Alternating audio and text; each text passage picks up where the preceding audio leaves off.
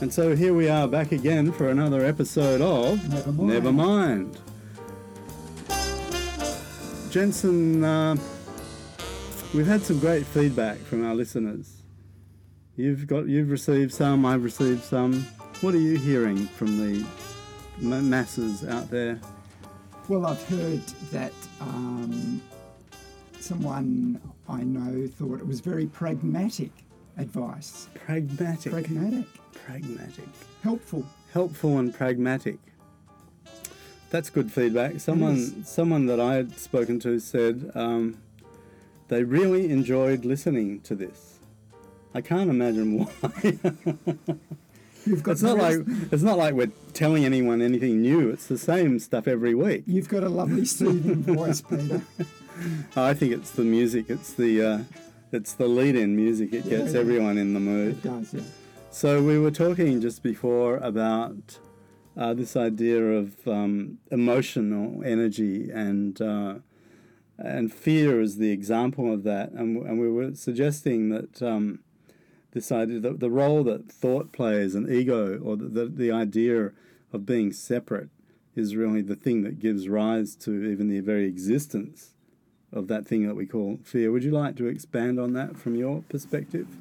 So, fear um, stems from the fact that there's this identification process that we're having with thought and experience. Because it's felt that there's a separate me that's having experiences, separate me that's thinking, there's this hold around thought. So forever there's this identification process with this. Now, because there's an identification process with it, there's a, it's a self-protecting mechanism, because without that there, there's no there's no identification at all. So fear is driving the whole the whole thing. Or identification. Yeah. Yeah. And uh, then I was uh, mentioning the tantric sort of view on how you overcome fear. This people get um, paralyzed by fear, Yeah. and um, they remind us that that emotion is just energy. That's all it is. It's just movement, moving energy uh, that is experienced by us. And then what we do is we um, we attempt to color it, label it. We put a label on it. We say this emotion is fear. That that emotion is pure excitement. Say you're, um, doing something pleasurable, but it's still emotional know, in nature. And maybe exhilaration, surfing or roller coaster or something. Uh, but the fear is really just a coloration of the of the energy, and it's a thought coloration, right? So the thought gives the emotion color, and then we start to develop likes and dislikes around. Well, I don't like that, I do like that. But if you strip away the actual thought content of emotion, all you're left with is pure energy. That's all it is. And so what they then say is that you take the energy, you go into the energetic core of the emotion, and you just surrender into the energy. And then you ride that into an expanded state of experience where the me, the I falls away. And then there is just pure experience of, I don't know, just state, just awareness, just a mm. pulsation or whatever it might be. So I mean that's a that's another approach anyway to the what so one approach is that simply by evolution and by awakening, ego falls away, and so fear at that mental level no longer has any currency, any hold. Uh, the other is the technique where we can actually use the fear as a tool to actually transmute the fear back into just pure energy, and from that we just move back into the, the natural state. So either way, Yeah. Yeah, well, um, and also, you know, like with the fear, I think the other thing that needs to be pointed out as well is the fact that um, we're talking about the hold of thought. So there's also, like you could say, physical fear as well. So suddenly a lion jumps up in front of you and you feel in the pit of your stomach yeah, like solar plexus or something, you feel a sensation and so forth. Well, not really talking about that per se, mm-hmm. but really just talking about the hold of thought has on this idea about who you are, and because you have that ho- that idea, those expectations, and what have you, fear is what holds that in place. Because if that's not there, it feels like, well, I'm nothing. Right, and of course we'd say that's the whole point. but um, to the conditioned mind, That's fearful. That's scary. and you know that comes from childhood, doesn't it? That comes from very young when. Uh, you know that the infant infant initially has no concept of self. I would say very limited concept of of a of a um, independent existence. Uh, initially from beyond its mother, and then eventually into the world, where it's given a name and it's given a gender and it's assigned qualities and attributes and um, you know uh, abilities. And uh, from that point, the ego forms and it starts to become vulnerable, vulnerable then, right? Because then it starts to take on the mythology of thought, the mythology of limited existence. And that's where all the fun begins. Fun, fun, fun.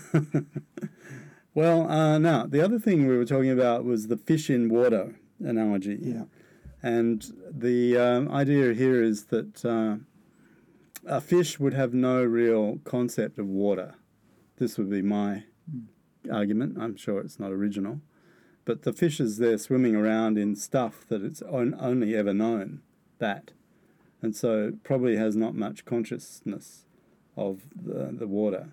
And uh, yet, um, so if you ask the fish to describe the medium in which it exists, you know, it'd probably find the question quite puzzling, assuming that you could converse with a fish.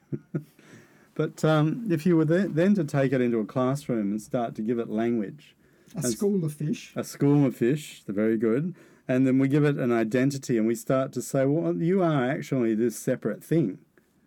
You are scales and uh, and gills and fins and eyes and you know color and m- movement, and uh, and and and so you are this kind of fish. Not only do we give you a s- a uh, a, a type of animal that you are, but we might even assign you a genus and a species. So you might be a garfish or a skip s- skipjack. Skipjack. Yeah. And so suddenly the fish realizes it's now not alone, it's part of this. Well, it probably was aware of the school, but maybe it's not really that self conscious Mm. because it's a uh, even a herd instinct. Yeah. So there's not real, as long as the, the combined entity survives, the individual isn't that important. Yeah. But as you start to imbue this fish with a sense of its own personal existence, then you start to separate it from the environment in which it operates. Mm.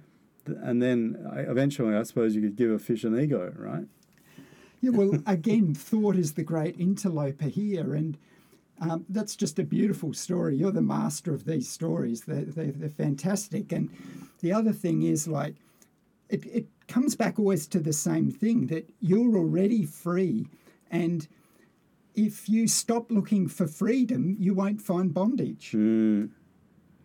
Stop trying to label things as well. See, this is the other part of that um, analogy, isn't it? That it's the moment that we start to assign properties and labels to things good, bad, happy, sad, me, other. Uh, all the trouble begins. They, these are all sort of limited, limiting functions of mind that are probably necessary at the relative level, just for day to day life. We're not saying that. But uh, if you're really interested in knowing your true nature, in true self knowledge, then you, you really have to move past labels. Hmm. I say, you don't look at the label, you look at what's in the jar. The source. Go to the source. Very good, Jensen. I think you're the master of the, the subtle pun. Very subtle. Speaking of subtle, I can hear the very subtle strains of the 24 piece orchestra starting to encroach upon this conversation yet again. But we have to thank them. They're here every week, rain, hail, and shine. And uh, that joke about the 25th opening actually was only a joke. So please stop sending in applications to join the band because um, we regret to say all positions are currently filled. Thank you, Jensen, for your time today. Thanks, Peter. And thank you all for listening.